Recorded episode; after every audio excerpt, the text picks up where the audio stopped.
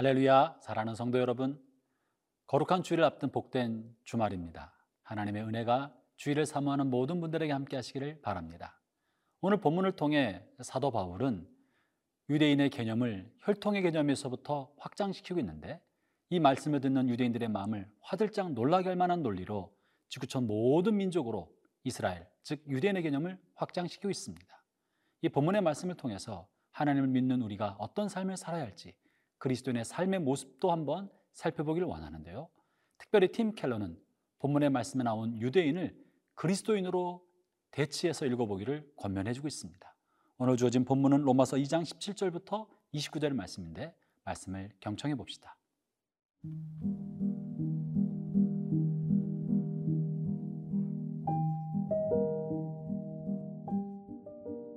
로마서 2장 17절에서 29절 말씀입니다.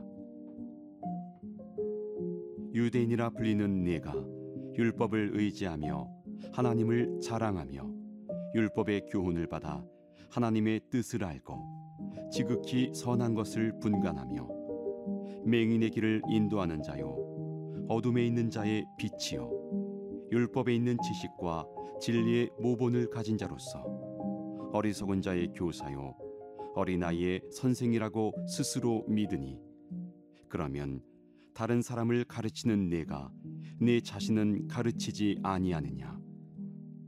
도둑질하지 말라 선포하는 네가 도둑질하느냐?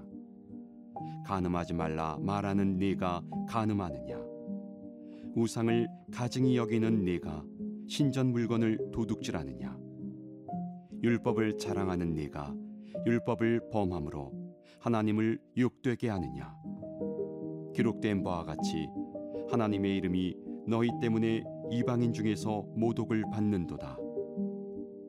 내가 율법을 행하면 할례가 유익하나 만일 율법을 범하면 네 할례는 무할례가 되느니라. 그런즉 무할례자가 율법의 규례를 지키면 그 무할례를 할례와 같이 여길 것이 아니냐.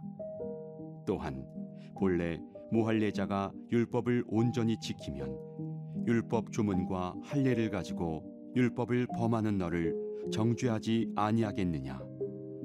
무릇 표면적 유대인이 아니요 표면적 육신의 할례가 아니니라. 오직 이면적 유대인이며 할례는 마음에 할지니 영에 있고 율법 조문에 있지 아니한 것이라. 그 칭찬이 사람에게서가 아니요 다만 하나님에게서니라.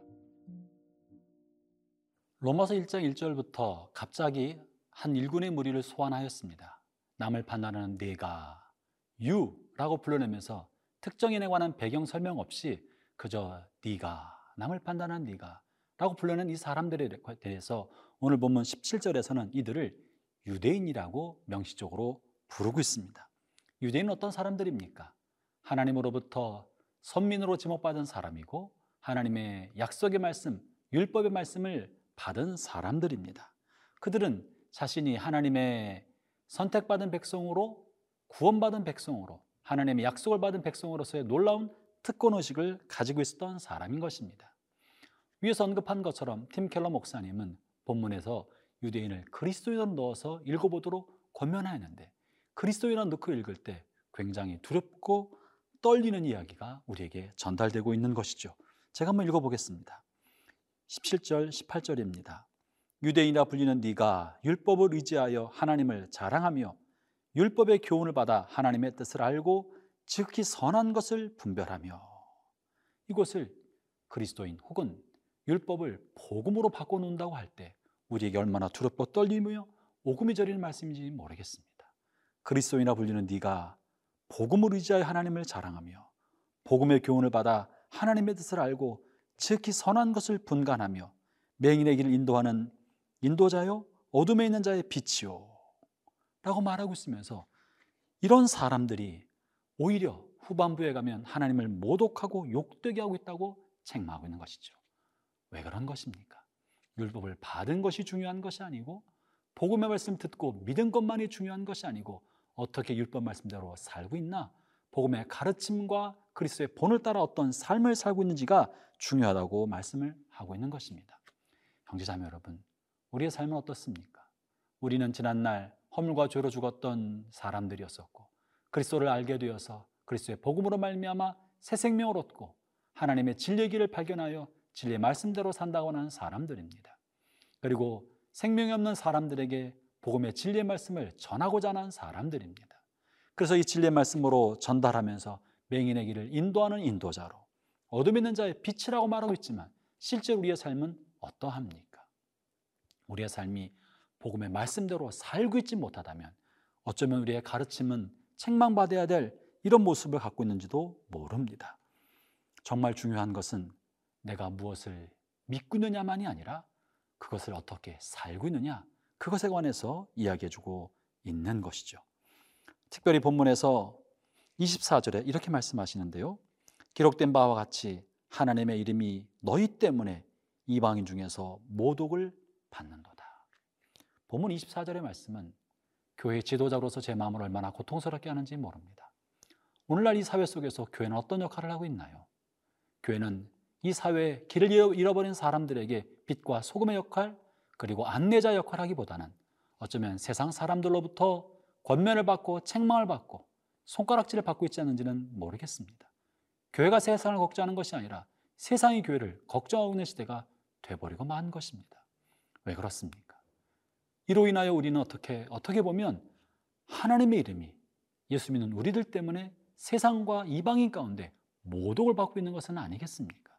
그것은 복음이 잘못됐기 때문에 그런 것이 아니라 복음을 따라 산다고 하는 우리들이 잘못하고 있기 때문에 하나님의 이름이 세상 가운데 모욕을 받고 있는 것 아니겠습니까? 더더군다나 그 세상에서 하나님의 이름을 모독시키는 사람 중에 최고 정점에 많은 목회자들이 있고 큰 교회들이 있고 우리 교회가 있기 때문에 더 마음이 고통스러운 것이 사실입니다.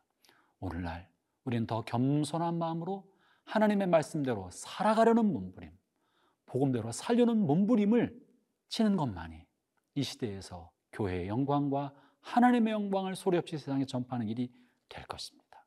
오늘 다시 한번 말씀을 생각해 보면서 우리 자신의 삶을 돌아보는 시간 되기를 바랍니다.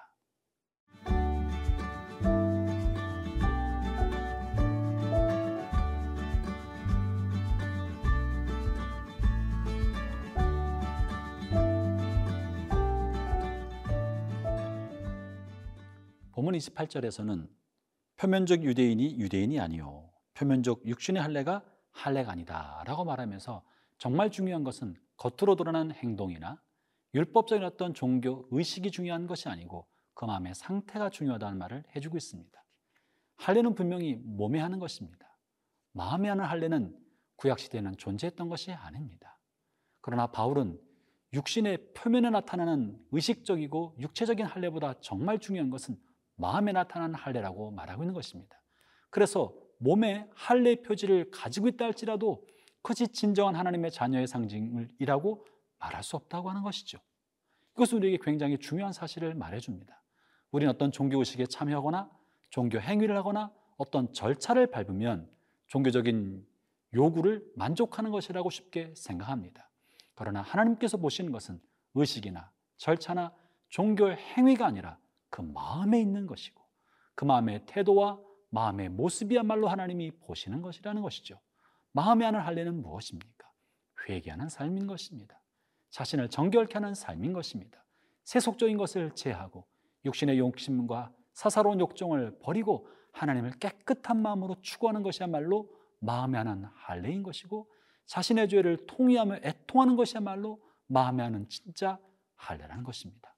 이것이 없다면 오랫동안 교회 생활했다 할지라도 아무것도 아니라는 거예요. 3,4대 예수를 믿는 집안이라 할지라도 아무것도 아니라는 것이에요. 그것이 오늘 본문에서 유대인들이 율법을 가졌지만 율법을 가졌다고 해서 하나님께서 그를 받으시는 사람이 인 것만은 아니다, 율법을 잘 가르치는 인도자라고 해서 하나님이 그를 귀히 여기시는 것만은 아니다, 진짜는 내면에 있는 것이라고 가르치고 있는 것입니다. 사랑하는 형제자매 여러분, 여러분은 어떻습니까? 여러분 혹시라도 입만 살아있는 그리스도인은 아닌가요? 사람들 볼 때는 집사로, 장로로, 혹은 목사로 혹은 예수 믿는 가정으로 모태신앙으로 불리고 있지만 여러분의 마음은 어떻습니까? 우리 마음이 정말 하나님이 기뻐하실 만한 사람입니까? 오늘 본문은 우리의 중심을 감찰하시는 하나님에 관한 이야기를 해주고 있습니다. 아울러 바울은 이렇게 표면적인 유대인을 하나님의 심판 아래 두심으로 율법의 행위와 몸에 나타난 할례가 하나님 앞에 중요하지 않다고 말하므로 유대인이나 이방이나 차별 없이 하나님의 심판대 앞에 있다는 사실을 강조하고 있는 것입니다. 이걸 통해 바울이 참으로 말하고자 하는 바는 우리 모두에게는 우리의 죄로부터 우리를 구원해 주실 그리스도가 필요하다. 비록 그가 유대인이라 할지라도 비록 그가 조상 대대로 하나님을 경외하는 삶을 살았던 집안이라 할지라도 비록 그가 날마다 하나님 앞에 나가고 주일날 하나님 앞에 성실하게 예배드리는 사람이라 할지라도 그 마음속에 하나님을 경외하는 마음이 없다면 그는 하나님의 심판을 했다는 이야기를 해주는 거예요. 그걸 통해서 모든 사람들에게는 죄로부터 우리를 구원해 줄 구원자 그리스도가 필요하고 그 그리스도의 생명의 복음의 말씀이 우리를 살게 해준다는 것이 바울이 궁극적으로 우리에게 전달하고자 하는 복음의 메시지인 것입니다.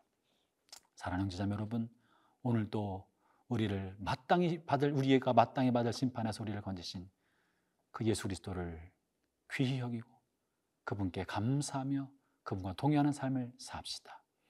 우리의 신앙의 모습은 종교 행위로서가 아니라 주님을 경외하는 마음과 그분의 말씀에 순종함을 통해서 우리의 삶에 보이도록 합시다. 이 하루도 그분의 말씀에 순종하며 주님과 동행하는 그런 복된 은혜가 여러분 모두에게 함께 하시기를 바랍니다.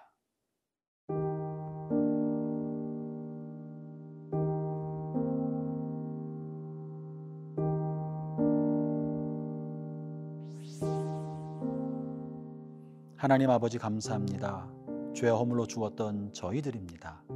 그러나 예수 그리스도의 보배로운 피로 우리를 살려주시고 하나님의 자녀가 되게 하셨으며 오늘을 살아갈 때도 영생을 누리는 삶을 살게 하셔서 감사합니다.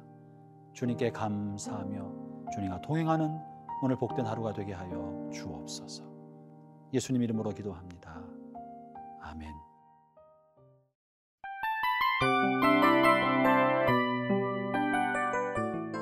이 프로그램은 청취자 여러분의 소중한 후원으로 제작됩니다.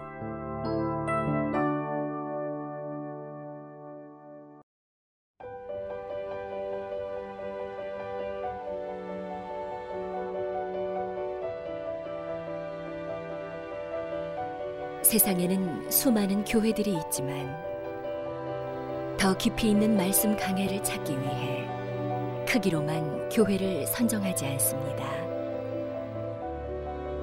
보다 좋은 영적 콘텐츠를 더 많이 나누기 위해 방송비를 받지 않습니다. 1년 365일 복음만 전하고 싶어서 우리는 광고를 하지 않습니다. 온누리의 복음을 땅끝까지 CGN TV와 함께 땅끝 선교사가 되어주세요.